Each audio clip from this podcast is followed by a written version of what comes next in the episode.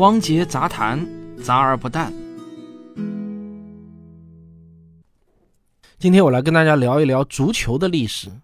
你不要误会，不是关于足球这项赛事的历史，而真的就是足球本身的历史。一九四零年啊，刚刚二十二岁的丹麦小伙子埃吉尔·尼尔森，他还在鞋厂工作。他最大的爱好呢，就是踢足球。但是啊，他用的最多的不是脚，而是手。没错，他是守门员。虽然不是勇猛的前锋、灵活的后卫，但是他奔跑的速度很快，对球远近距离的判断也很准确，在每场比赛中都表现得很突出，让人印象深刻。从家乡埃斯比耶格的俱乐部到首都哥本哈根的体育俱乐部，尼尔森一直都在提高自己的技术。慢慢啊，他成了一位明星守将。在一九四零年，埃吉尔入选了丹麦国家队。在一九四零年到一九五一年间，他参加了二十八场全国比赛，并在一九四八年伦敦举办的夏季奥运会中代表国家队出征。最终啊，丹麦队还以五比三赢了德国队，挤进了前三名。其中一个球就是埃吉尔发球助力的功劳，这可以算是埃吉尔在球场上的高光时刻了。在埃吉尔·尼尔森的时代，还没有职业运动员一说，踢球啊，那都是副业。即便到了哥本哈根，埃吉尔仍然在皮革厂工作。他对运动心理学也很感兴趣，所以呢，他就一边工作一边学习，生活充实而忙碌，妥妥的是上进青年啊！一九四七年，三十一岁的埃吉尔创建了自己的一家公司，就叫选择运动公司 （Select）。这个公司非常的成功啊，至今仍是世界上最大的足球生产公司之一，并且呢，是多个体育项目协会的官方供应商和赞助者。每年，他要生产大约三百万个足球，在世界主要地区呢都有代表，还出口到五十多个国家。埃吉尔虽然不是最好的足球运动员，但是呢，他却是现代足球之父。当然，这个足球指的真的就是那个圆滚滚的足球。世界上第一个现代版的足球就是埃吉尔设计制作的。我们今天踢的足球是什么样子，大家肯定都见过。但是你知道古代足球是什么样子的吗？虽然中国男足不太争气，嗯，不对，应该说太不争气。但是我们中国人都知道，足球的起源是在中国，最早可以确切记载足球运动的文献当属《战国策》和《史记》。那时呢，把足球叫做蹴鞠，蹴就是用足蹴踏踢，鞠就是皮球。中国古代的足球呢，是用于军事训练项目，它的材料是外包皮革，内实米糠或麻布。但是啊，考古学家没有给咱们中国面子。在雅典国家考古博物馆中陈列着一个大理石花岗浮雕，上面雕刻着一位希腊运动员在大腿上掂着一个球，这个动作应该是一种运动的训练技巧。在公元前三七五到四百年，希腊人确实踢过一种足球，被称为皮斯基罗斯，因为这种比赛在罗马很受欢迎，球场啊几乎是每个玛雅城市的一部分，而且球场的设计跟今天的足球场地非常的相似。但是，除了能看出这个球是一个折叠式的球，一个充气球外，关于球，希腊人并没有给我们留下任何描述。虽然学者们认为中国古代的蹴鞠和现代足球在玩法和规则上相差甚远，但是有一个不争的事实啊，就是他们使用的球有着千丝万缕的联系。唐代的时候，马球兴起，练兵习武多采用马球，而蹴鞠则向着娱乐方向发展。唐朝时期，蹴鞠所用的球内部是由动物的膀胱充气而成，再用八片尖皮缝成圆形的球壳，这就是最早的空心内胆足球。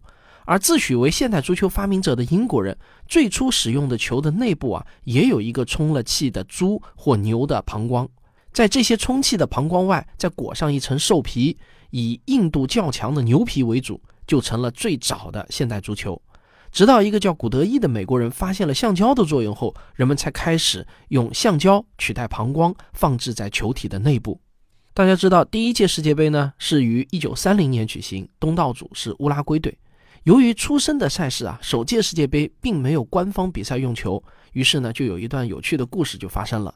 闯进决赛的是乌拉圭与阿根廷队，赛前两队啊就为决赛用球那是争论不休，都想用自己带来的和用惯的皮球。最终呢，他们达成一致，上下半场各用一球，中场休息时更换。就这样子啊，在上半场用的是阿根廷的足球天托，他给潘帕斯雄鹰带来了好运，取得了二比一的领先。但是到了下半场啊，就换成了乌拉圭的足球莫德洛。东道主踢起自家球来，那当然是更习惯。但是对对手来说呢，他就变得太大太沉了，一时间很难适应。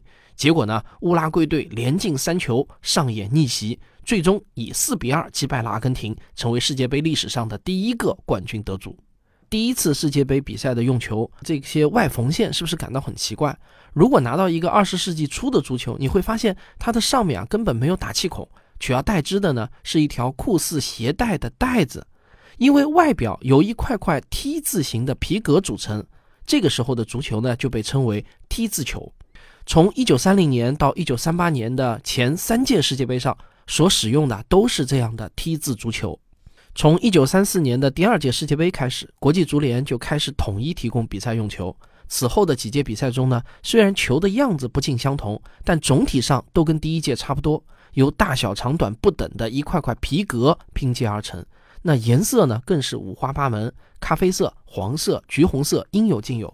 从外观上看啊，那时候的足球更像是排球。一九三四年意大利世界杯，墨索里尼政府就将费德雷勒幺零二定为比赛用球。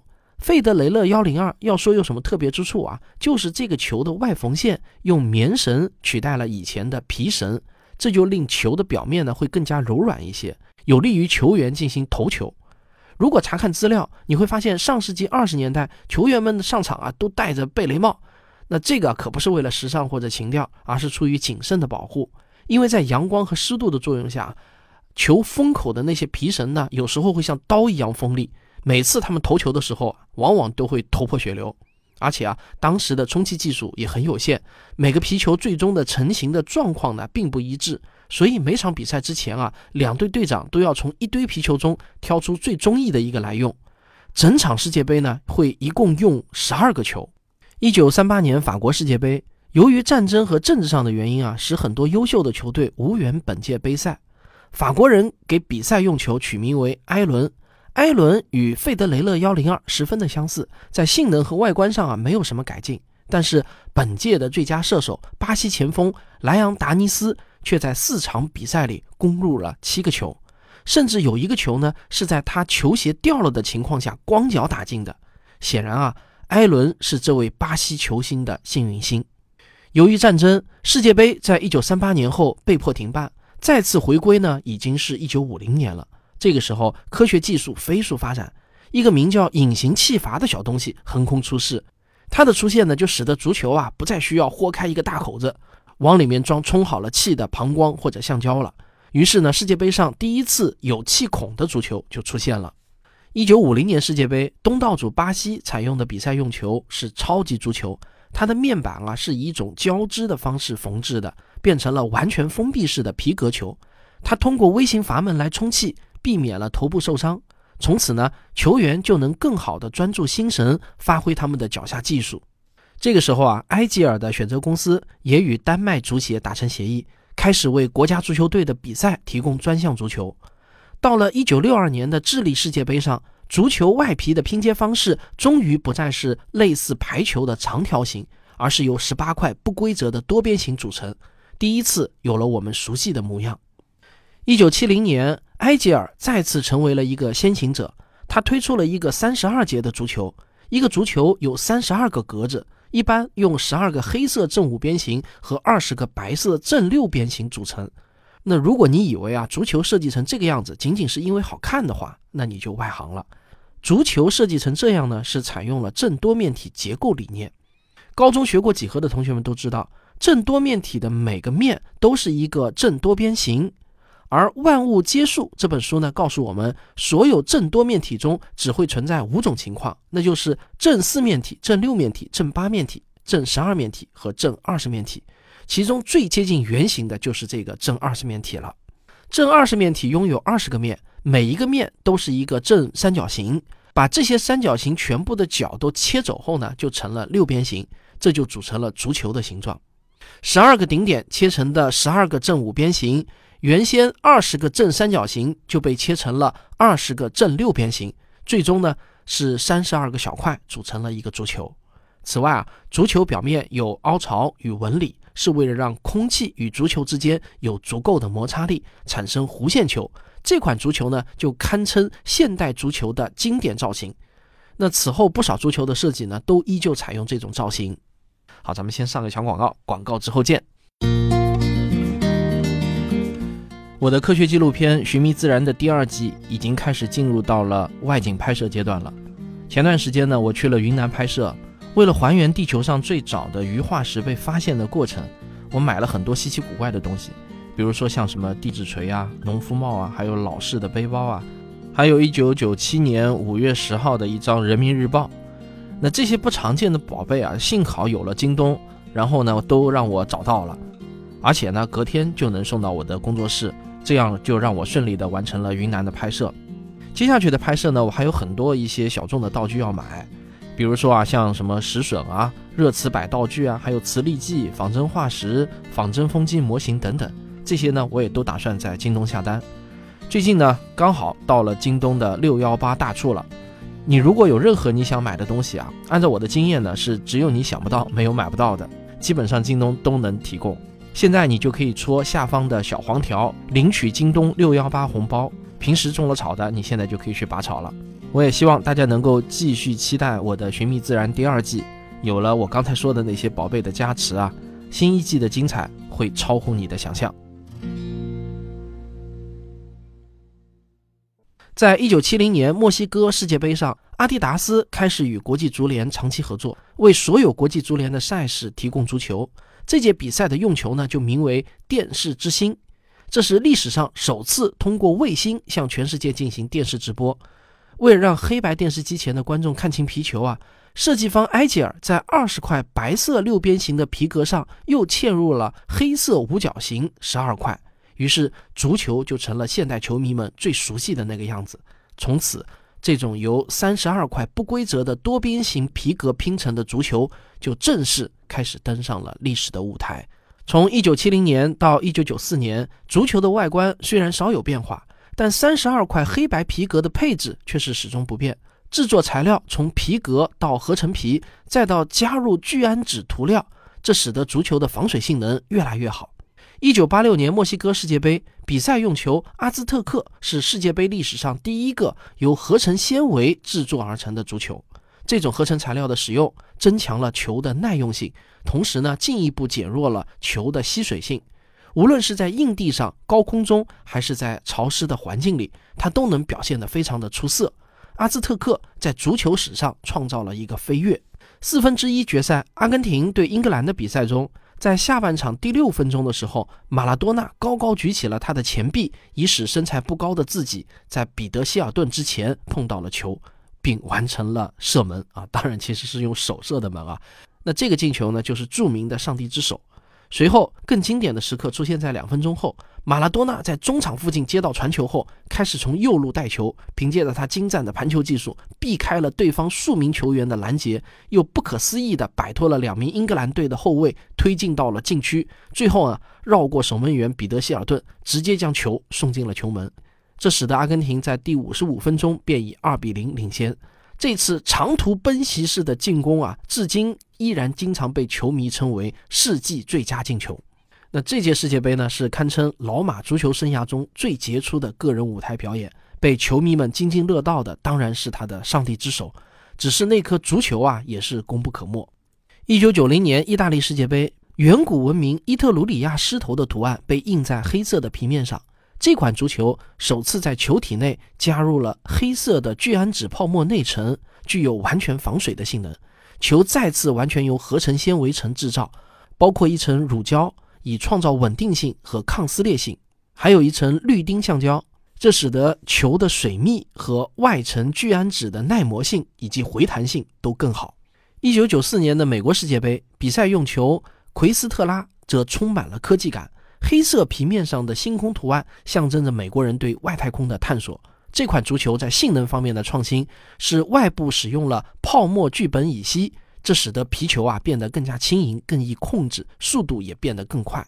到了最近二十年的世界杯比赛用球，那现代球迷当然就非常熟悉了。一九九八年法国世界杯，世界杯历史上第一款彩色足球诞生了。三色球是以法国国旗蓝白红三色为主色调。它首次使用了透明印刷技术，这就令皮球表面的图案更加的艳丽、更耐久而不易受损。这个球本身呢是基于一种全新的合成材料，具有聚法泡沫。它声称提供了更好的压缩和更多的爆炸回弹特征。它的泡沫呢是由充气体的微气泡组成的，所以当球被踢的时候，气泡会平均分配能量。从2002年到2014年，世界杯用球的颜色呢也是越来越丰富多彩。其中，2010年南非世界杯用球更是添加了十一种颜色。色彩缤纷绚烂，极具动感，犹如东道主球迷的热情一般。与色彩的丰富相反，世界杯用球的皮革块却在不断的减少。二零零六年德国世界杯用球是第一款由十四块皮革热粘合而成。现代足球呢，就从此告别了三十二块皮革缝制的年代，向着更少皮革、更轻重量的高科技迈进。而二零一零年、二零一四年的比赛用球。球皮数呢，更是只有八块和六块，这样的变化就使得足球表面的凹凸感减少，有助于提高踢球的精确度，为比赛的精彩奠定了基础。当然，由于球面太过于光滑，也会被球员吐槽它的轨迹啊太过奇怪。上届二零一八年俄罗斯世界杯的官方用球电视之星十八，颜色就重回黑白两色，这是向四十八年前的首款阿迪达斯世界杯官方用球致敬。它也是众多高科技技术的集合体。首先呢，以往的足球是由胶皮内胆外包皮革块缝合而成，在球的外表可以看到缝合线，而且由于人工缝合，有些线头呢很容易断裂。电视之星十八的内胆跟以往没有太大改变，但是外部皮革只有六块拼接面料，通过无缝拼接技术，在皮革内接触面附着热熔胶，使它可以牢牢地贴在内胆上。这样，足球外表的结合处呢就没有缝隙了。这款足球表面的光滑设计更符合空气动力学原理。足球在着力后也更不容易发生形变。表皮块的数量的减少，意味着球面接缝也在减少，球体变得更为光滑。它射出之后啊，在空气中的飞行轨道将更为难以预测，特别是在角球、任意球和发点球的时候，更圆的足球让比赛多了很多不确定性，这使得每场比赛的结局就更加难以预料。其次呢，电视之星十八是国际足联首次在足球中植入了 NFC 芯片，这是一种短距高频的无线电技术啊。这种技术在短距离数据传输上应用非常的广泛，比如我们手机蓝牙的数据交换，还有银行的闪付啊。我们最常见的交通卡里头，其实呢也是 NFC 芯片。这个植入 NFC 芯片的足球可以被场外设备迅速捕捉到相关数据信息，第一时间统计分析球的接触面力度。位移轨迹、速度、方向等等。最后，电视之星十八更是使用了全球领先的合成橡胶企业阿朗新科研发的生物基三元乙丙橡胶，这是全世界首款利用从甘蔗中提取的生物基乙烯制成的商用人造橡胶。三元乙丙橡胶是二十世纪六十年代工业生产的一类工程橡胶，具有良好的弹性和低温性能。这种材料在我们生活中呢，更是广泛被应用，比如汽车密封件、建筑防水材料、密封垫圈、门窗密封条、家用电器配件、电器绝缘等领域。世界杯官方用球的制作材料的环保性能的加入啊，无疑向全世界人们就传递了环保理念。最后，我们来回顾一下：从膀胱到橡胶，从有绳子的 T 字球到光滑的彩色球，从手工缝制到热粘合技术。足球从内到外不断变换着自己的样子，足球的发展史就是传统体育项目逐渐拥抱科技的过程。所用的材料、表面粗糙程度、对称性和粘合胶水也都会影响球的飞行轨迹。但是，不管它以后变成什么样，有一点它是永远不会变的，那就是足球它是圆的。好，这就是本期的汪铁杂谈，咱们下期再见。